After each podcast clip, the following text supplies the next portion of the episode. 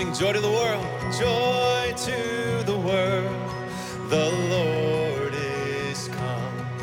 Let earth receive her King. Let every heart prepare him room. And heaven and nature sing. And heaven and nature sing. And heaven and heaven and nature sing.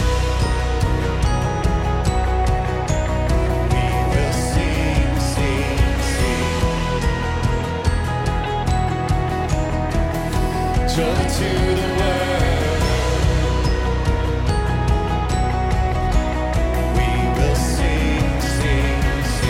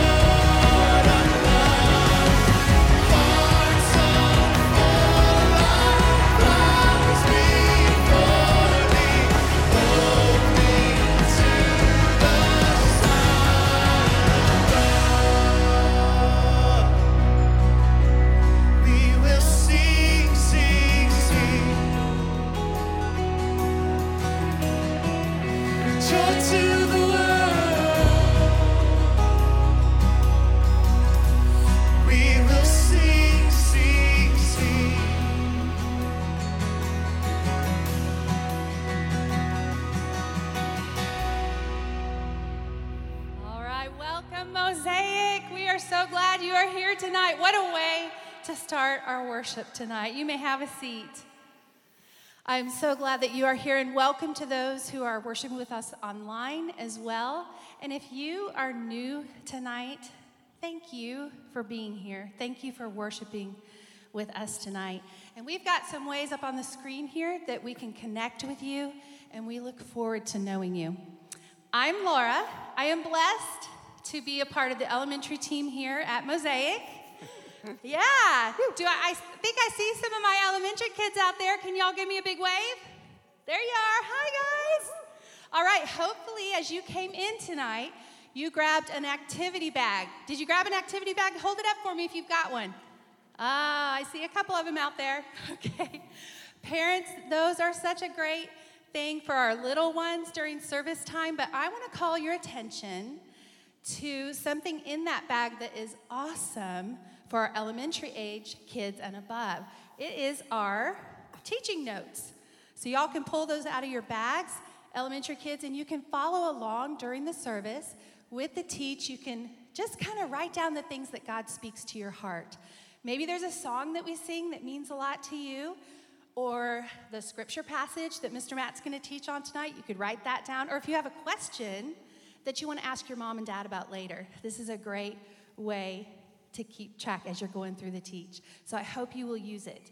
We also, for those of you worshiping at home with kiddos, this is available online. We have an at-home version of this as well.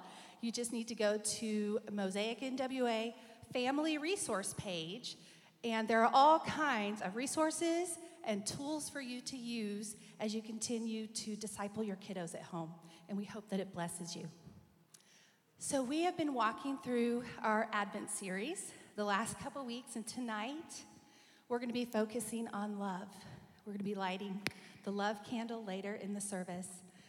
And I was thinking about the service, praying through, and over and over, a very familiar verse kept coming to my heart. And we're going to throw it up on the screen here, and I'd love for us to read this together.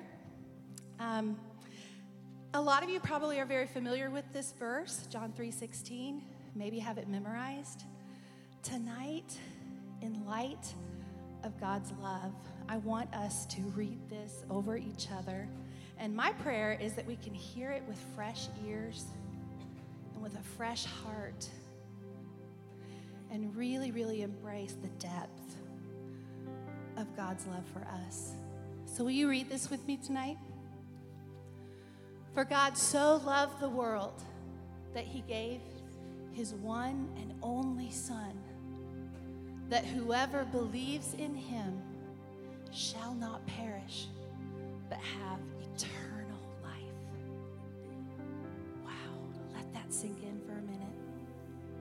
And let's pray. God, I stand in awe and wonder of your love for us. God, will you give us heart to, to embrace the gift that you have given us through your Son, Jesus. Thank you for making a way for us to be reconciled to you. Thank you for loving us more than we could ever imagine, God. Let us receive that love with open arms and open hearts. It's in your Son, Jesus' name, I pray these things. Amen.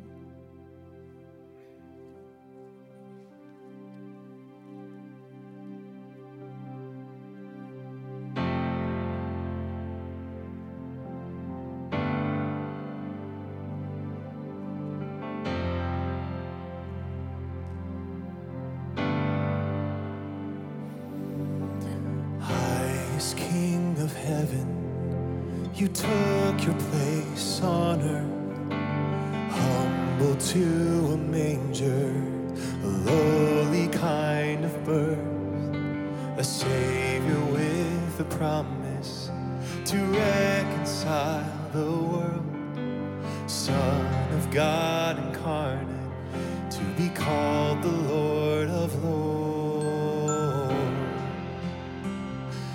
God is alive.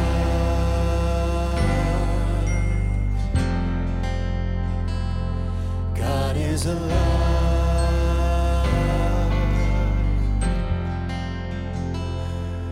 God is alive, that dwells among us.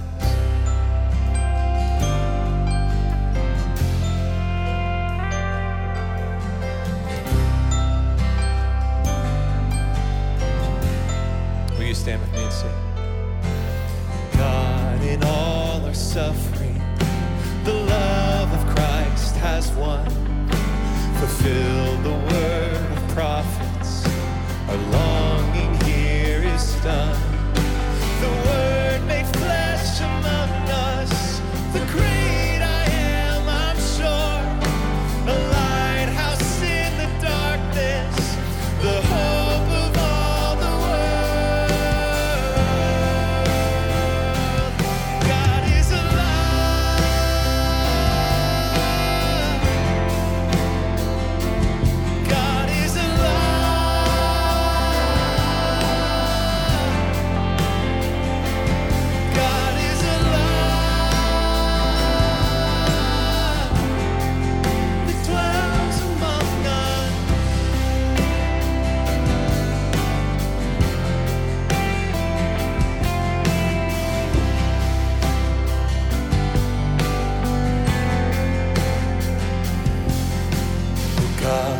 need a Savior.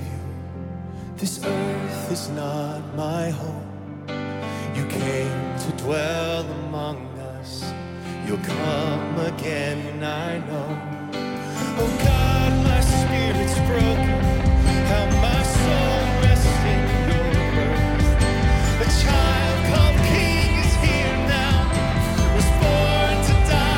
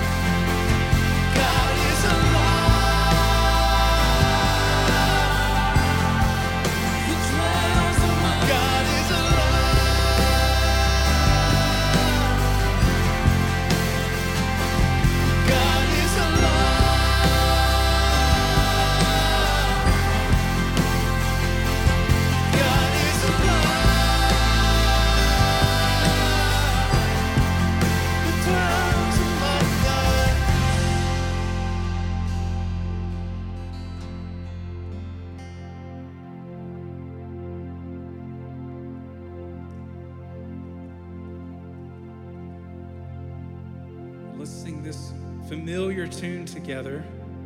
It's, it's the tune of Be Thou My Vision, but let's sing it together.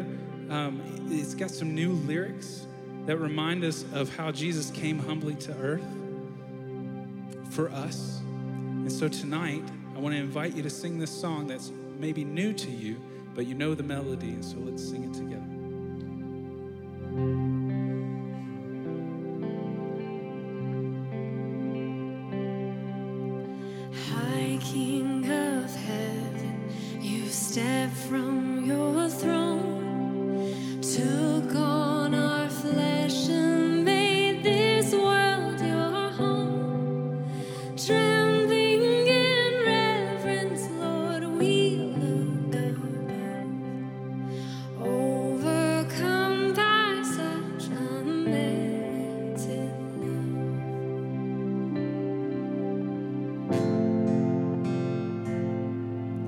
Jesus, my Savior.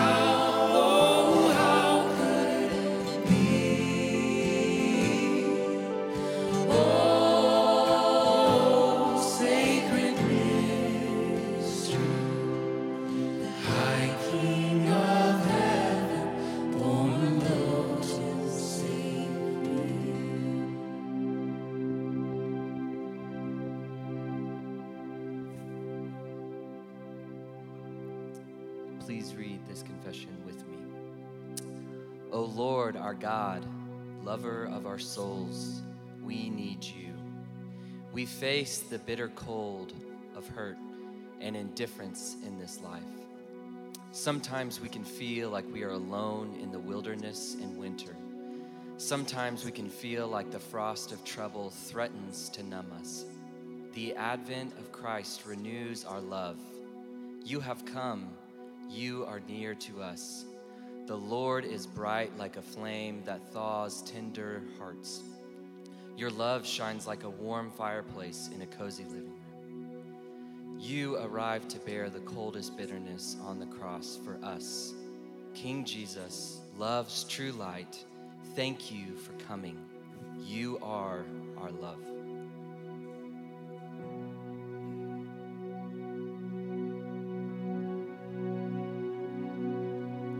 If my heart is overwhelmed and I cannot hear your voice, I'll hold on to what is true, though I cannot see.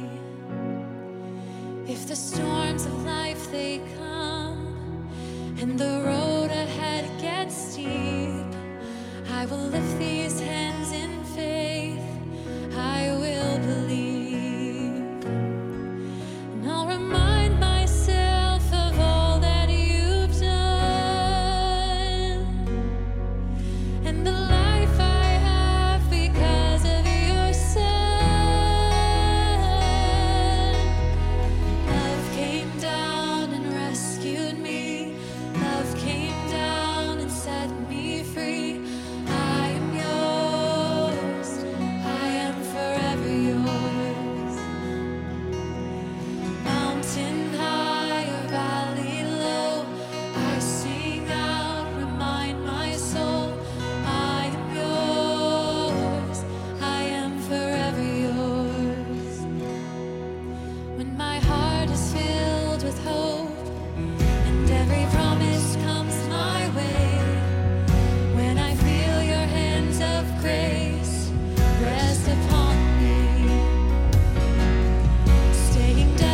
for you, God, staying humble at your feet, I will lift these hands and praise, I will believe. Sing this like you believe it.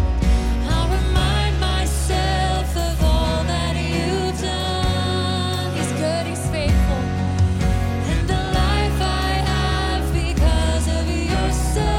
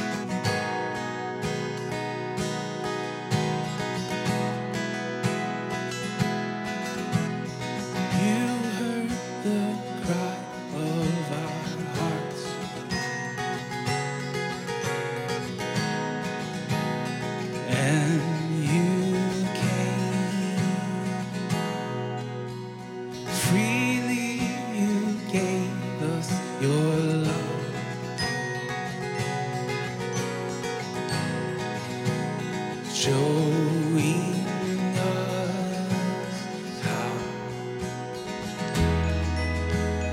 Make me an instrument of your peace. Where there is hatred, let me sow love. Where there is darkness, let me shine light.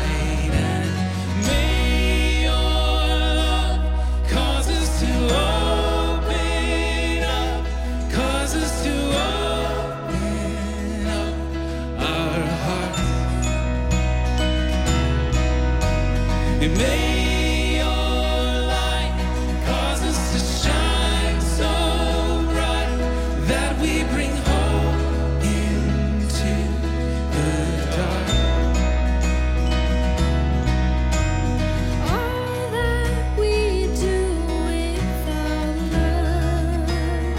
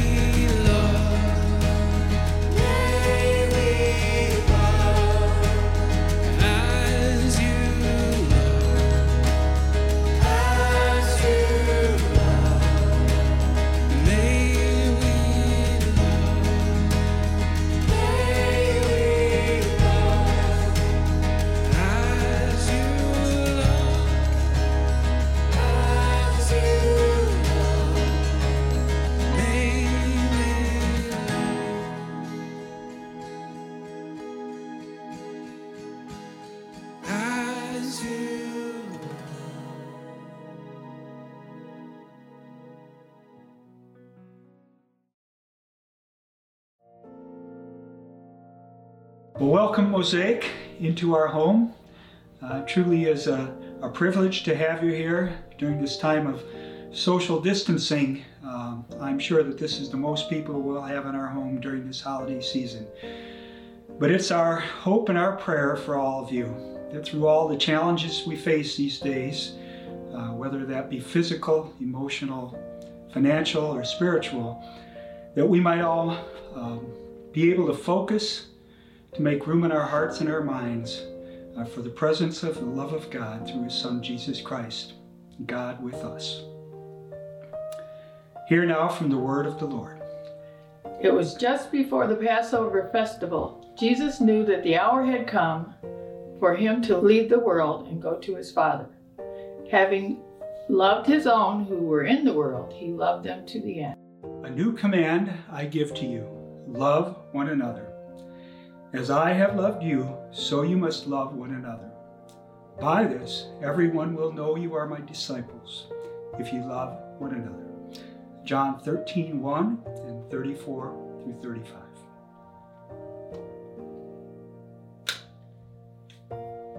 May the love of Christ be with you, Mosaic.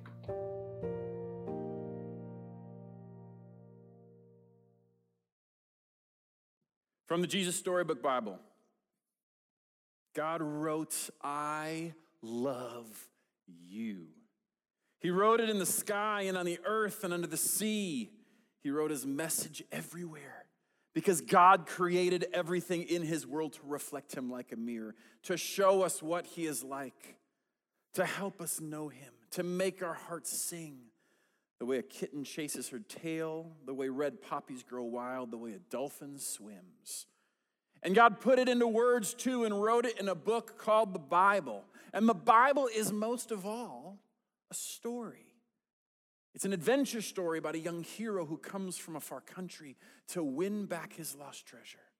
It's a love story about a brave prince who leaves his palace, his throne, everything to rescue the one he loves.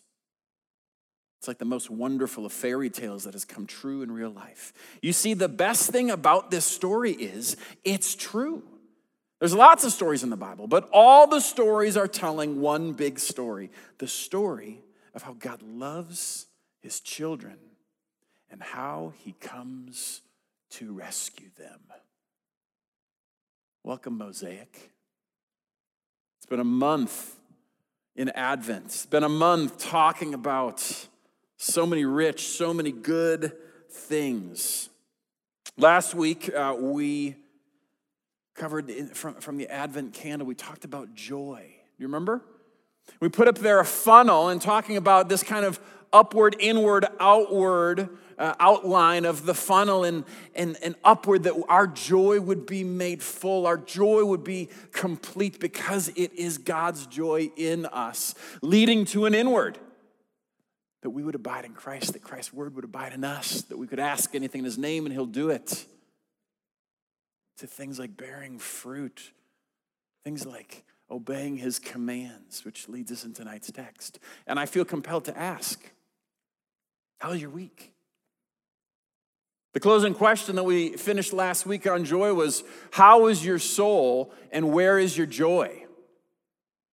And I know I caught myself a few times this week in points of despair, points again of feeling lost or hurt or lonely. And in those moments, I had a, a, an obedience choice. Would I allow God's word to abide in me? Would I ask once again in faith, believing that He would meet me there? There's a few moments where we're where I was hurting, and I felt like the Lord rekindling the fire of my soul, stoking the ashes and the embers back to, to a love for Him. And so tonight, just to, just to stay in the visual picture, uh, we're going to move from a funnel to Legos. Now, is there kids in the room? I just heard an amen. I think that was an amen and now a flex. Thank you. There's some kids in the room that love Legos, yes? Yes, yes, yes. In fact, I asked my oldest, my nine-year-old, he knows that I love to use a good mug to preach with, and he said, Dad, can I decorate your Lego mug for the sermon? And I said, Levi, I don't even have to pray about that. And so this is his Santa rendition. What do you think? Yeah, I thought so too. His Santa rendition of Legos. Now, I have some theories about Legos. I think there's three uh, critical pieces of Legos. And kids, if you're writing this down, write this on your little worksheet because because this is going to apply to where we're going tonight. There's three critical pieces of Legos. And I call them the three B's. There's the base, there's the bricks, and there's the bling. Same with me. There's the base. That's the foundation that Legos don't slip. It has to be locked in and secure. You have to know where is your base. There's the bricks. There's not nothing really pretty about the bricks. But the bricks are critical to build us where we want to end up, the beauty of the end product. And there's the, my favorite one. Okay, clearly it didn't sink in. Let's say it one more time. There's the base, there's the bricks, and there's the bling. And, I, and and it's true, there's the bling, there's just the, the creative piece. When I get home and I say, Levi or Natalie, what'd you do today? And he walks up the stairs and he's like, eh, I just built an attack helicopter. This is the bling of Legos. This is the fun, this is the beauty, this is the creativity, where our personalities come out in the unique ways that God designed us as creative beings comes. And, and I see some similarities in the text. And so we're going to build this text, this part two from John fifteen, this beautiful passage of Scripture, dealing with the state of our souls. If you have your Bibles, turn with me to John fifteen. Last week we did uh, up to verse eleven on joy. This week we're going to pick up verses twelve to seventeen. Let me read it. It says this, "This is my commandment, that you love one another as I have loved you. Greater love has no one than this, that someone lay down his life for his friends. And you are my friends if you do what I command you. No longer do I call you servants, for the servant does not know what his master is doing, but I have called you friends.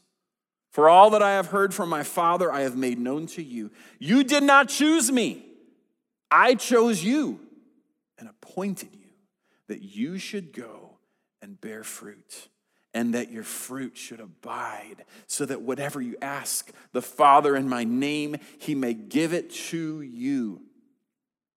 These things I command you so that you will love one another." So let's build this Lego tower. Let's see where God takes us through this beautiful text. First, the foundation, the base of it all, the first sentence of our text, here is your command, and let's call it this, an overflow of love. An overflow of love. You've gotten familiar with this word. We've used it every single week of Advent from, from the Romans fifteen thirteen introduction, where a God of hope gives you hope. He fills you with hope that you'd overflow with hope. The God of peace sends his son Jesus to be our peace, that we would have peace. The God of joy, who's full of joy, gives you your joy, that your joy may be complete. And tonight, First John four says that God's not just in the the love business. He doesn't just grade on a curve and so get a good B plus on the in the love department. No, First John four says God is love.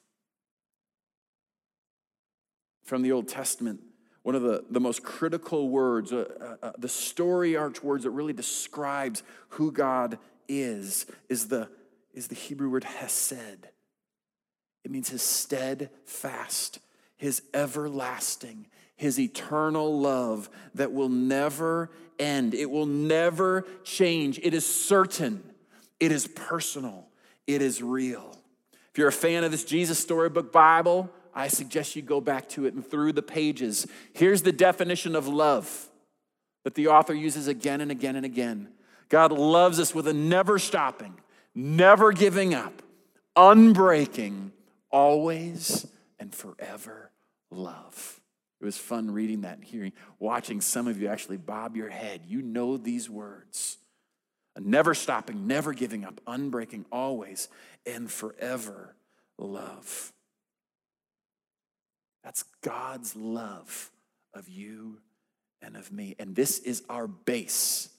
Our commandment is to believe in the love of God well before we would overflow that love onto others.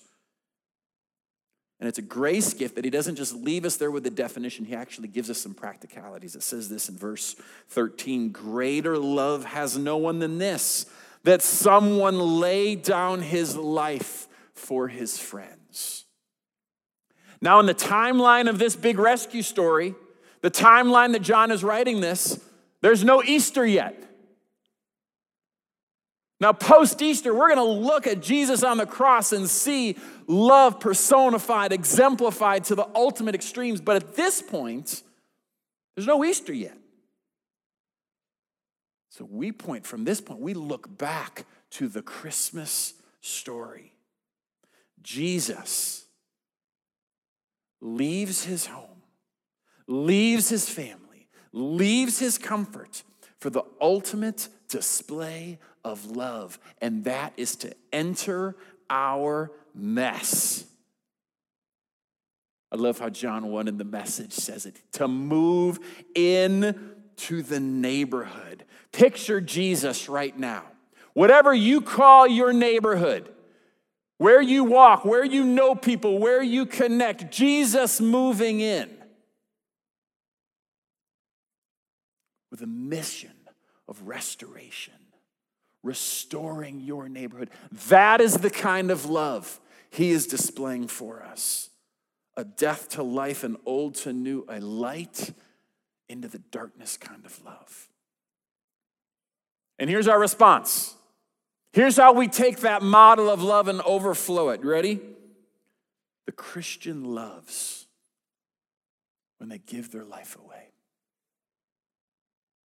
The follower of Jesus shows a hesed, a steadfast love, when they give their life away. In a million big and a million small ways, daily opportunities to literally lay down your preferences, lay down your privileges, lay down your desires, that others would just get a whiff of the overflowing supernatural love of God. That's the base. That's the commandment to love. But it goes on from there. Here's the bricks. We go from commandment to identity. The brick by brick building blocks of the Christian life. That we're no longer servants. No, our identity statement actually changes. It's not who we were, it's who we become because of that love of God. And here's who we become. Because a servant does not know what the master is doing. Now I have called you friend. Everything that I've heard from the Father, I've made known to you, my friends. There's a uh, song from the early two thousands. You might remember it. It goes like this. I am a friend of God. I am a friend of God. I am a friend of God. You call me friend. And then it repeats it thirty-seven times. Do you remember that song? Why do you think it repeats it so much? Is it because the songwriter was... just lacked creativity? Or was it because we need that reminder? We need it like a beating drum to just actually reverberate into our soul to remind us. God calls you and I friend. So here's a question. How often have you asked, oh, if I just knew what God was up to, I would respond. If I only knew, I would obey. Well, guess what? Not only do you know, but you're not in that out club anymore. There's no secrets as a friend of God, as an in-club member, because you are a friend. He calls you friend. He knows you. He loves you. He gets you. He wants you. And then as a culminating truth to double it all down, verse sixteen, he chooses you.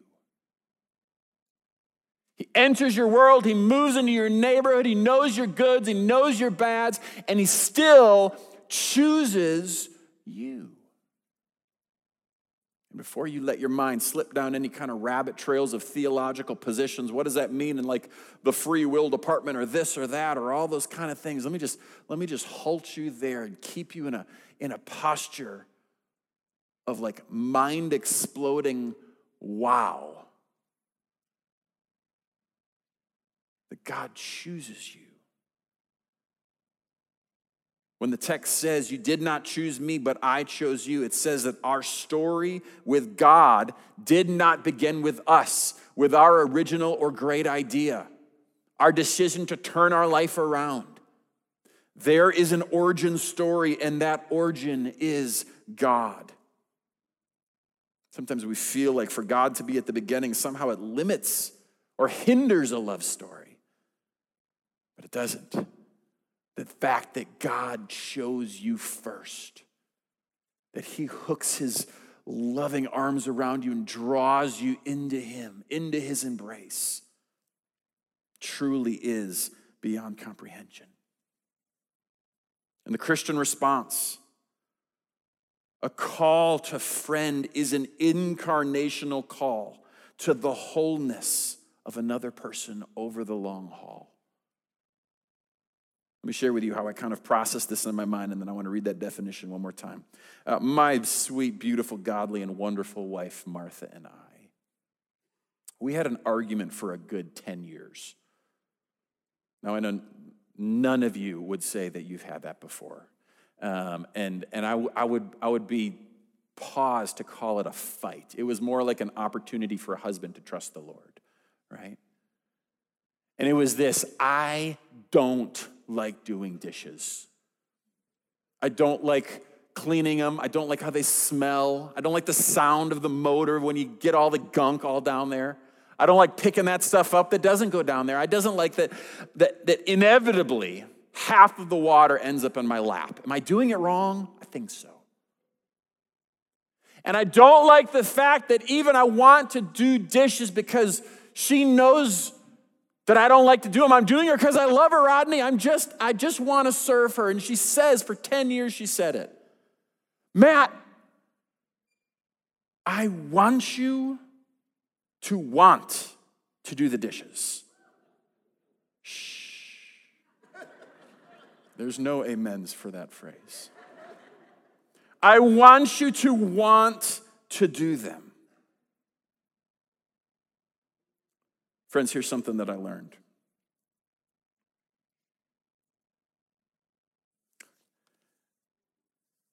Because I love my wife, because I want to move towards my life, my wife, because I want to love the things that she loves, because I want the things that she wants, the most genuine and perfect example of the love of God, the most genuine and perfect example of truly loving my wife is to meet her in this space and grow in the aspect of wanting to want what she wants. And I think it's the same way with God. I think it's the same way with God. A call to friend is an incarnational call to the wholeness of a person over a long haul. Here's the third part. So we talked brick, we talked, or we talked base, we talked uh, bricks. Now we talk bling. The purpose, verse sixteen, is here that he has appointed you. Not only has he chosen you, but he has appointed you. What does that mean? One of my favorite prophets, I feel like I quote him all the time, is Jeremiah. Jeremiah says in, in his first chapter, this stuttering, blubbering young fool who doesn't know what he's doing, God plucks him out and puts him in a position, but affirms his soul with words like, I formed you, I knew you, I set you apart, I appointed you as a prophet to the nations. Let me just see if this sounds familiar as God is speaking to us, fifteen sixteen from John. You didn't choose me, but I chose you. I appointed you that you should go and bear fruit and that your fruit should abide so that whatever you ask the Father in my name, he may give it to you. We live with the same calling of appointment in this grand narrative of love as even the prophet Jeremiah. And our reply to that so often, it's not that original. If you go back and read Jeremiah one, he was nervous, he was scared, he asked for a pass. I'm too young, I don't know. I'm not educated enough. I don't have the skill set or the experience. It sounds familiar as we think about God appointing us to love like he loves. I'm not educated enough. I'm not confident enough. I'm too young. I'm too old. It's not safe. It's not normal. It's not comfortable. There's no time. There's no time to love others like he loves me. But the overflow, remember what we talked about joy. The place that this passage takes us, the same principles of joy, that we would abide in Christ, that we would ask, that we would bear fruit, as we would be kind and attuned to our own soul. Now he appoints us to go. And in going, that we would be kind and attuned to the souls of others. That our abiding, that our asking would be a part of our going. That our bearing fruit would be for the world to witness. See, Advent as a whole, we've talked hope, we've talked peace, we've talked joy. I think all of these are fantastic and perfect responders to a wondering and questioning world. I mean, amidst a pandemic, people should be looking at the way you're responding to crisis and say, I'm confused. Why are you so joyful? I don't get why your posture is still one of hope. You seem so calm, which is just peace with quotation marks. What's going on with you?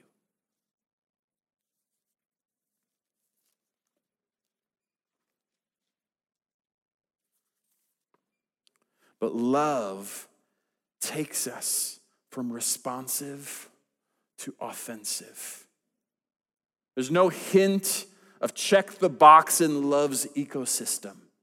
There's no checking the box for Christmas cheer in the grand landscape of overflowing with love to the world. This genuine incarnational love embodies his genuine and incarnational love for us. It doesn't just acknowledge need, it moves into the gaps of needs, bringing the gospel of Jesus Christ, the beautiful rescue story that God saves you and me through Jesus from our sin.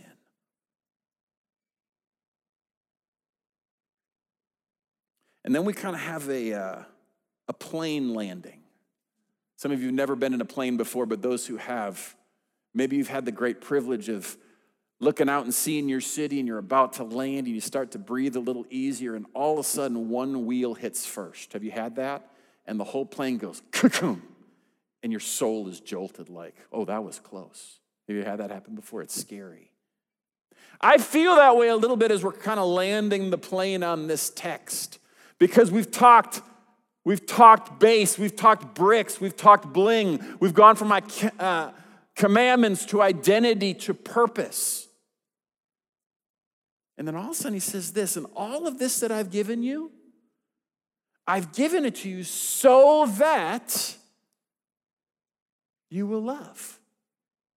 And I'm confused by this. I literally, it was like a stopping moment in my studies. Wait a second. His very initial commandment was to love one another. Why would it be that he gives us commandment, identity, purpose, and then says, and I've given you all this so that you will love?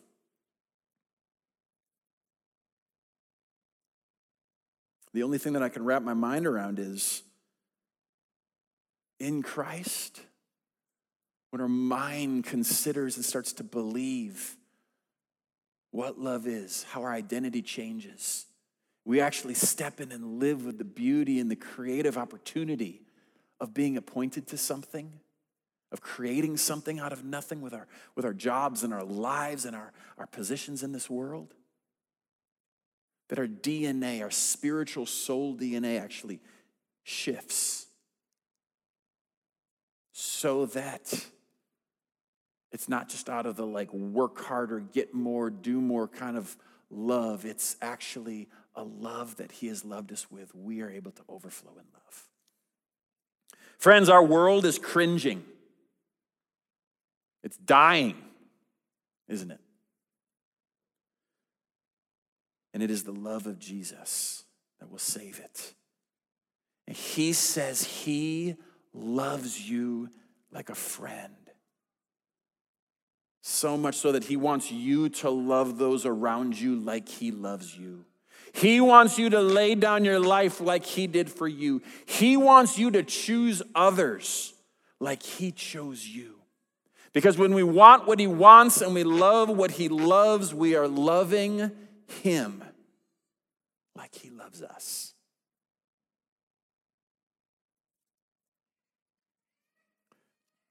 Each week we've had the privilege of taking communion together. We're going to do it as a last time for Advent. Uh, and I want you to take it, and, and, and we're going to take it, we're going to hold it together. So you be the one to judge if you want to pop the top on the, the, the, the plastic top or not yet. But I want you to take it. I want your mind in a space as we sing about the light of Jesus that penetrates the world. And how in John one it reflects that that love is the embodiment of this, this grand theme. You know, John is not a typical Advent gospel. It's the only gospel that doesn't have the birth account in it. But it's the gospel that relays and talks about what is life. The truest of life, the truest of hope, truest of joy, peace, and finally love that is found only in Jesus' name. It's a life that we celebrate in the bread and in the cup. And so as you bow your heads for just a moment and consider, how's your soul? Where are you at? As you let your, your, your mind be blown by the love of God for you. Hold the bread, hold the cup. Say, Jesus, what do you have for me?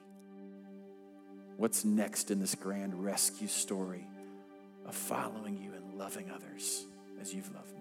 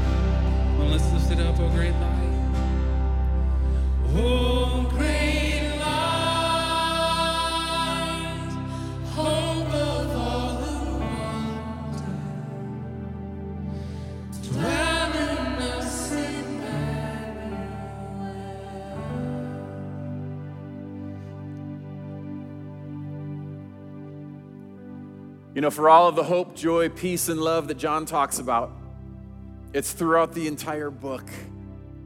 One of the most painful parts is in John five. He says, but those who did not come to me to find life. He's talking about the religious.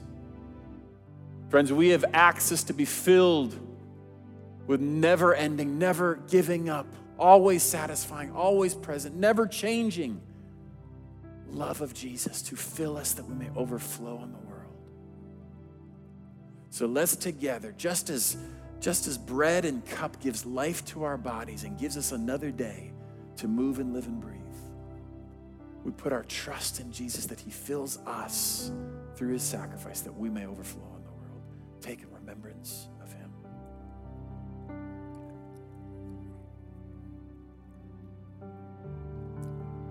Hey, I want to lead you with a discussion question as you walk from here.